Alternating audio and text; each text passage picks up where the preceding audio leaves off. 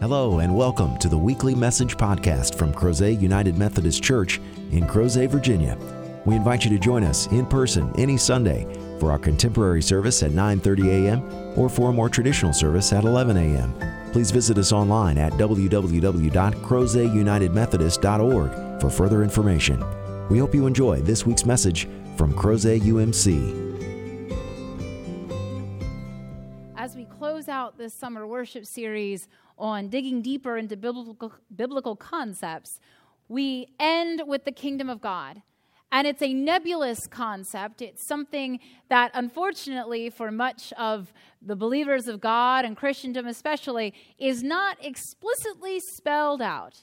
There's no place in Scripture that says definitively the kingdom of God is A, B, and C, and it will look like D, E, and F and you will get there and be rewarded by this, this, and this. Instead, it is an evolving concept. It emerges over the course of the disclosure of Scripture. And so, in the beginning, the kingdom of God looks like the Garden of Eden. It is a place where God's creation is good and recognized by God as such.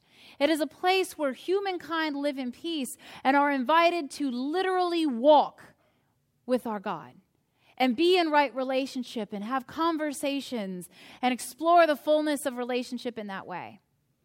But unfortunately, we destroy that. We make it impossible to continue in that way, and so humankind are sent out into the world, and there a new concept emerges.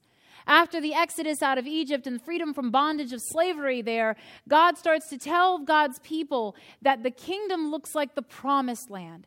It's a place where all can find sanctuary and safety. It's a place where God's people are invited to live under the prosperity and the reign of God as our King. And there they can finally have peace and joy. And all of their cares will be provided for a land flowing with milk and honey. But Again, humankind got in the way of that vision and decided that, yes, it's all good and fine to have God as our God and King, but wouldn't it be nice if we had an actual human king? Because after all, that's what all of our neighbors have, and we have to keep up with the Edomites. And so they turn from what the promised land should have been. The kingdom of God once more has to shift in how it's understood. And so, after that time period, the prophets whether we consider them to be of minor or major length in book, all of the prophets start to speak about a place where God's justice is tangible, where it is lived out, and people no longer have to live in fear in shame and in suffering because all of God's people are suddenly beginning to manifest not only the right relationship between themselves and God, but with each other. That suddenly the relationship isn't just vertical, but it expands outward horizontally, and all people are loved and cared for. And they can discover the presence of God in each other and live in peace and joy in that way. And it is under this model, which was not yet fully enacted, that Christ comes to us in Jesus of Nazareth. And when we switch over to the New Testament, Jesus starts to tell parables and give metaphors about the kingdom of God. The kingdom of God is like a mustard seed. The kingdom of God looks like this. The kingdom of God is where these things happen. And over and over again, he's expressing to us that the kingdom of God is where God reigns, not only as our God and King, but in our hearts. And that our actions and the way we live our lives express the kingdom here. Too often, people misinterpreted what he was saying as if the kingdom of God was some far off place that maybe one day we'll see. Who knows? People over time started to think maybe that was just metaphor and there really is no kingdom of God. It's this kind of ideal thing that may or may not be actualized. And then we come to Paul. And Paul is the kind of person that nobody expected to take up the cross. Paul is the kind of person that didn't have anything to gain by worldly standards by becoming a disciple of Jesus Christ. And yet, our scriptures tell us that not only was he a follower, not only was he a believer and a disciple, but he was an apostle. Paul had everything before Christ came into his life. He was a Roman citizen, of the most powerful empire in that sphere of the world. And he was a Pharisaic Jew, raised to be a Pharisee, respected among his Jewish kinsfolk. He knew his Torah, he knew the law. When he spoke, there was power and authority, and people cared about his opinion. And so, as the time went on and Jesus began to bring about this concept of the church and these followers, Paul saw this and thought, this is not the Torah. This is not who we are called to be. And he began a life of persecuting these new Christians. No one, no one expected that Christ would come to him that the risen Christ would encounter him on the road and transform not only his day, but his life and his entire trajectory, and make him one of the most defining disciples that the world has ever known of Jesus Christ. He became this champion. Everything that he had said before was suddenly turned on its head. And he started to call people into this relationship with Jesus Christ to build the kingdom all over the Roman Empire. He began to travel all over and supporting himself with his tent ministry, actually making tents. He was a tent maker. He didn't, you know, have tents and have revivals but he supported himself and he went around preaching and teaching and informing people about Jesus Christ. And hearts were turned and communities began to be established. And these would become the churches for whom we have letters and epistles in the New Testament. And as he's doing this, not even the remaining 11 in Jerusalem can believe it. This can't be. This is some kind of trickery here. There's no way that that guy is a disciple of Jesus Christ. He was there when they stoned Stephen. This guy is suddenly for us? I don't believe it. They didn't believe it. He actually had to go to Jerusalem to account for himself and give his testimony as if he needed to prove that he was righteous to them. And to make matters worse, the remaining 11 apostles were in Jerusalem trying to convert Jews. And here is Paul messing around with Gentiles those people. And they were offended that suddenly the kingdom looked like this place where Gentiles are in. One of the things that the Jews had loved so much was it was a place where they could finally be free and alone and together. They didn't have to worry about everybody else in the world constantly invading them and making them vassals and making them feel less than. This was supposed to be our kingdom, they said. You can't go invite those people in. They eat pork. They wear mixed cotton blends. And we all know that's the work of the devil. And so, again, the Spirit, through someone like Paul, was pushing against what we thought we knew about the kingdom of God. This will continue all the way through the book of Revelation, where again, new images and metaphors and imagery are applied to our understanding. What is it that we're seeing? Is it literally a place where streets are paved with gold? I have no idea. If God's into that color scheme, that's God's business.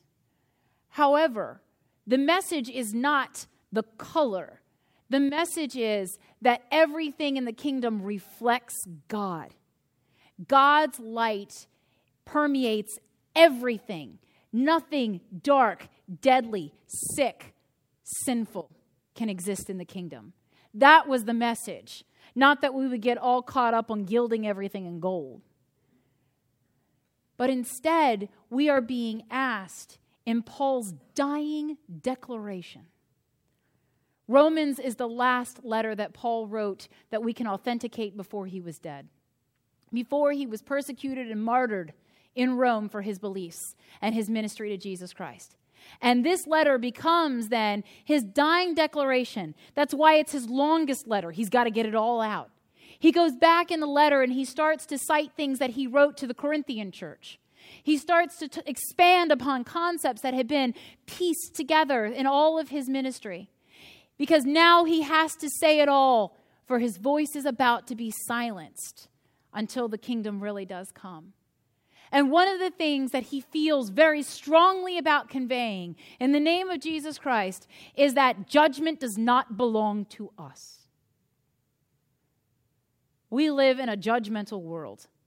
We live in a world where we like to weigh in and vote and like, dislike. We like to have our opinion manifest and known, and if we're quite honest with ourselves, respected. And yet, Paul is saying, you're missing the point. If you think it's about judging someone and you being righteous and them being guilty, then you have missed what the kingdom truly is.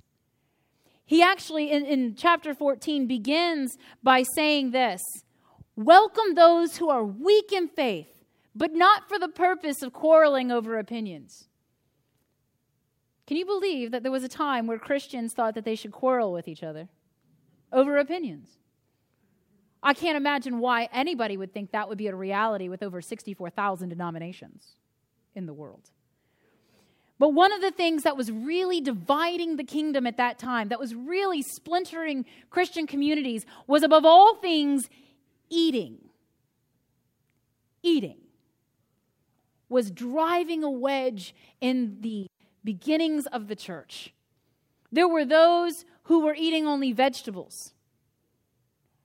And the critique that came down was why are you a vegetarian? Good Jews have to eat lamb at least once a year for the Passover. It's a biblical mandate. You can't be a vegetarian. But then the critique that came from the vegetarians was I don't want to eat unclean meat, so if I avoid any meat, I can't eat unclean meat. And so they're starting to have these struggles with, well, come on, you should just know what clean meat is. It's in the Torah many, many times. And then the critique that came back is, but we're not Jews. I don't know that. And I live in a world that is Gentile. And so there's unclean meat everywhere. I should just play it safe and not make God angry. And they're actually having arguments that are splitting the church over what they're going to eat. Have you ever had that in your household? I want Chinese food. I want to go to Crozet Pizza. So instead, Paul was saying to them to really be a disciple of Jesus Christ means that we seek to build the kingdom in everything, including our relationships. The kingdom of God is a relational existence. It means that we are seeking to be not only in right relationship with our God, because we understand that we are cleansed by the blood of the cross, but that we seek to be in right relationship with others. And that's the part that really rubs in the church. Because it's a lot easier to pick a sphere of influence, a church to worship in, where we all look the same, we all talk the same, we all have the same beliefs, and we all agree on how we're going to do things like communion. Oh, wait, we might still be having arguments about how we eat. Paul was saying that it is more important not for us to judge one another, but to live sacrificially. And oftentimes that's taken to mean we're going to have a stewardship sermon. We probably need a stewardship sermon, but that's not where I'm going today. Instead, I want us to focus on the fact that Paul reaches into the depths of his Judaic past and he pulls out Isaiah for those who are committed to the law. And he quotes Isaiah As I live, says the Lord, every knee shall bow to me, every tongue shall give praise to God. The kingdom is a place of unending worship. Everyone in the kingdom understands that God is God. Everyone in the kingdom worships and adores our Lord, and every single person utters God's name with praise.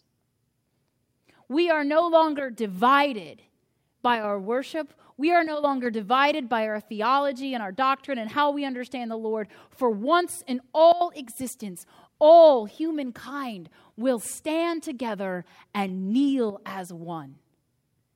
And all of these things that have splintered denominations into other denominations and into churches, and into congregations, all of these things will be washed away and we will be together as one.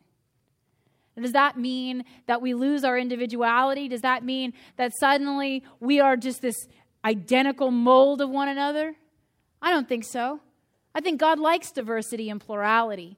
I think a God who designed a world with this many different types of grass is in to divergence. How many different types of butterfly are there? Birds of the air, breeds of dog. There are all these different things that show us that God is okay with difference.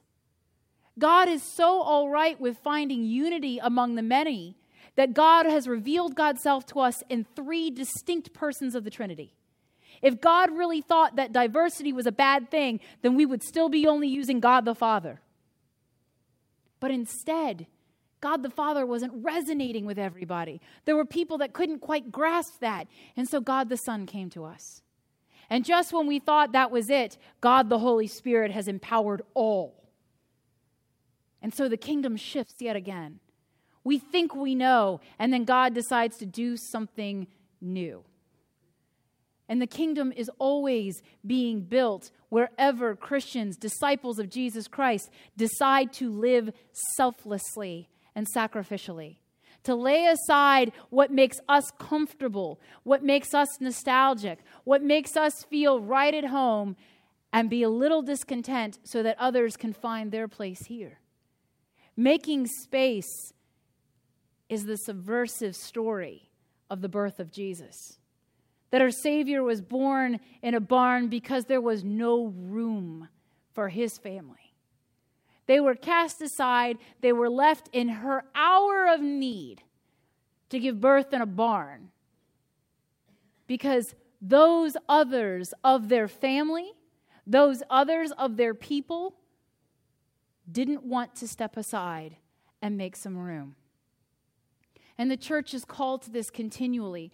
Paul is pleading, not only with the Roman church, but all who would hear his words, to know that at some point, we who are already blessed to have encountered God's grace, to know God's love, and to take our rightful place as children of God, have a divine duty to help others find those gifts. That we are called to embrace exactly what he says when he says to us that the kingdom of God is not food and drink, but righteousness and peace and joy in the Holy Spirit.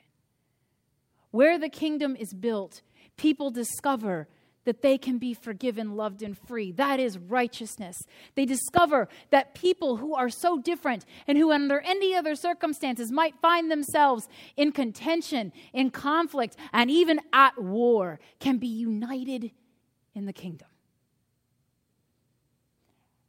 And when we're tempted to simply thrust the kingdom off as some future reality, Jesus reminds us every year at Christmas the kingdom first began to come at my birth. And for 33 years, I worked it into existence for you. And then the God of heaven and earth, embodied in human form, decided to hand it over to 12 frail, mortal, sinful, flighty, forgetful apostles. And entrust one of the greatest gifts in all the world to people that he knew would betray him, would walk away and deny him, who would abandon him in his time of need, who would refuse to believe the truth of his resurrection, but ultimately could find redemption and therefore continue the work in a new way. Jesus continuously entrusts the kingdom into care of people just like that. For we are people just like that. We are not of the church because we are perfect and flawless. We are not of the church because we are privileged and others are cursed. We are of the church because we have been fortunate enough to hear the gospel truth and take it internally and believe that we can be made clean. And if we stop there, we call a halt to kingdom building. Jesus redeems us that we might pass that redemption on. And in a world where we feel the desire to judge, Jesus says, I've got that. Leave that to me. Not one of us have to worry about deciding whether another human being is going to heaven or hell. Is that truly a heavy burden that any of us would like to shoulder? Would you like to make that eternal decision and worry that you were wrong, that you didn't have all the facts, that you don't understand what was going on within the mind and with the heart and in the spirit? Instead, Let us do as Christ says and leave that to Jesus. We have been freed from that burden. We have been liberated from the need, the sinful inclination to judge one as good or bad, right or wrong, in or out. Our job, according to an apostle of Jesus Christ, is to remove obstacles and stumbling blocks, to make straight the path to the Lord, and to ensure that we fling wide the gates so that all may enter into the kingdom to come. If we start acting as gatekeepers, then Christ says, I will judge you by the standard by which you keep others out. And the wonderful thing is that none of us woke up this morning mistaking ourselves for Jesus Christ. Well, before I say that, did anybody wake up thinking they're Jesus this morning? If you did, I'm going to get a lot of water and we're going to test it.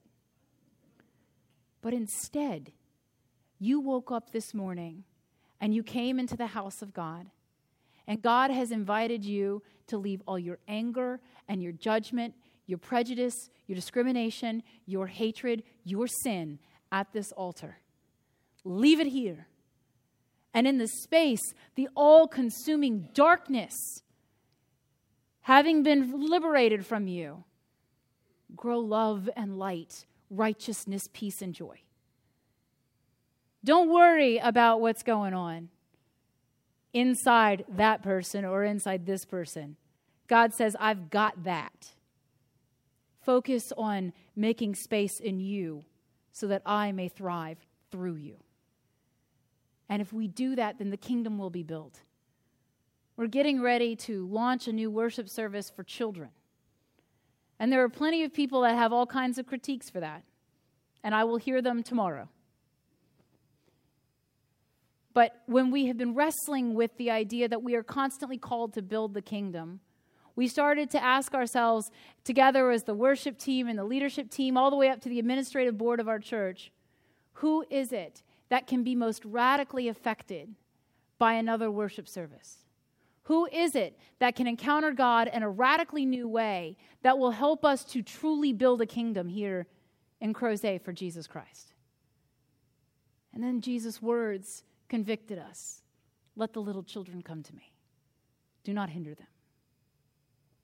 And we could have conversations, as the early church did, about, well, is that really hindering them by making them come to, to traditional worship or making them come to contemporary worship? They can't come to those without their parents, can they? If their parents are a stumbling block, what happens to those children? So, through the prompting of the Spirit, we created a space where the parents are no longer barriers or obstacles. If they are willing to bring children in their pajamas and let us feed them and sing with them and teach them the stories of the Bible, then we can overcome yet one more obstacle. And we think creatively when we build the kingdom.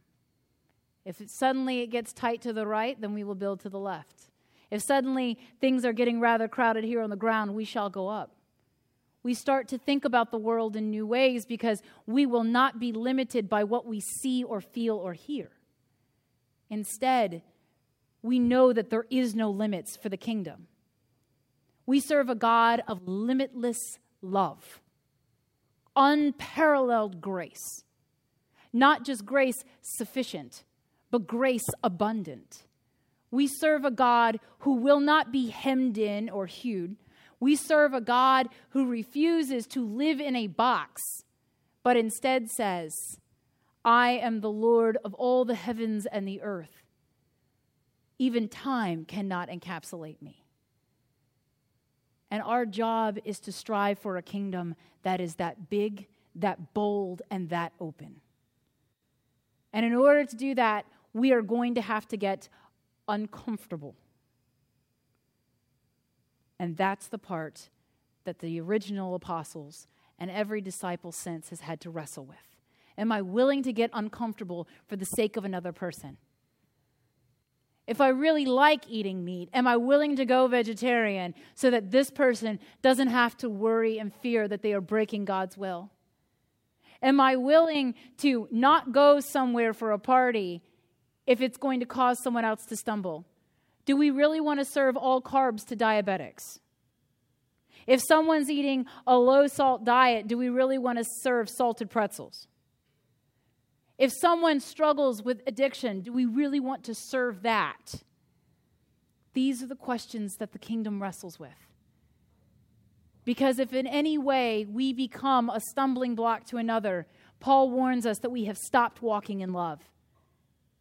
It's certainly not the love of God, it becomes more of the love of our preferences and our wants. And so we live sacrificially. We are willing to give things up for a time. We are willing to step aside and make space for people. We are willing to tolerate some things. Now, some of you are going to be very glad when you come here next week and all of this is gone. You have tolerated it for two months. And I thank you for that. Because when I've had the conversations with the children, I said, Do you like the dinosaurs? And they go, Yeah. They're like, They should stay here all the time. I said, I don't think that's going to go over very well. But the fact that adults in this church were willing to handle this for a season, we're willing to put up with a T Rex eating all of our altos. You did that and the children learned that we are willing to endure for their sake. What greater message can the body of Christ speak to the next generation? That we are willing to do things because we love you. We are willing to do things so that you may find joy in the church. We are willing to be at peace even in the midst of inner uh, turmoil and aesthetic war. Because at the end of the day, if just one child feels like they can call the church their home, have we not succeeded? This is what it means to be a disciple of Jesus Christ building the kingdom. But we are not just called to do that for an hour on Sunday. We are called to do this every single day of our lives. And some of us will do this through our giving. Some of us will do this through our gifts of leadership in the church. Some of us will do this by our work on the ground floor in missions and ministries. Some of us will do this by simply not speaking negatively by restraining and refraining, we will allow for people to thrive and grow and come and see and be welcomed here. And there is no way to know what our role is today unless we seek to be in right relationship with God so that we can hear what God is asking for us this day so that we can respond to the movement of the Spirit. And so when we are very tempted to enact our own will, that peace of God that's given freely to all who desire to receive the Holy Spirit can go, hold on a second. I've got this. Let me show you what I can do. That's what the apostles had to learn. Every disciple of Jesus Christ from the day of his resurrection to this day have had to struggle with what that means. We are not the first generation, and we will not be the last. Because already the kingdom is starting to take form in Crozet. It is already a place where people recognize that here it does not matter what you have done in the past. Here you are forgiven, loved, and free. And if we are willing to preach that with our lives as well as our words and our ministry of hospitality, then people will come to realize that the kingdom truly has been inaugurated with the coming of Christ. And that every time we manifest Christ here in Crozet, the kingdom becomes a little more real, a little more safe for them to explore, and a little more welcoming for those who feel shunned and cast aside and think to themselves, surely I can't be there. Paul would be very pleased and happy to know that his words have not fallen on deaf ears, but instead there are Christians across the globe who are willing to try to set aside judgment and embrace the path of love. May that be our legacy in Crozet, not just today or next week, but until Christ comes and puts the capstone on the kingdom. May it be so. In the name of the Father, Son, and Holy Spirit, one now and forever. Amen. Thank you again for joining us for this week's podcast. We hope you found the message meaningful, and we invite you to join us in person as we gather for worship at Crozet United Methodist Church every Sunday at 9:30 a.m. and 11 a.m. Please visit us online at www.crozetunitedmethodist.org to learn about ways you can connect with God and your neighbors through the ministries of Crozet UMC. Have a great week.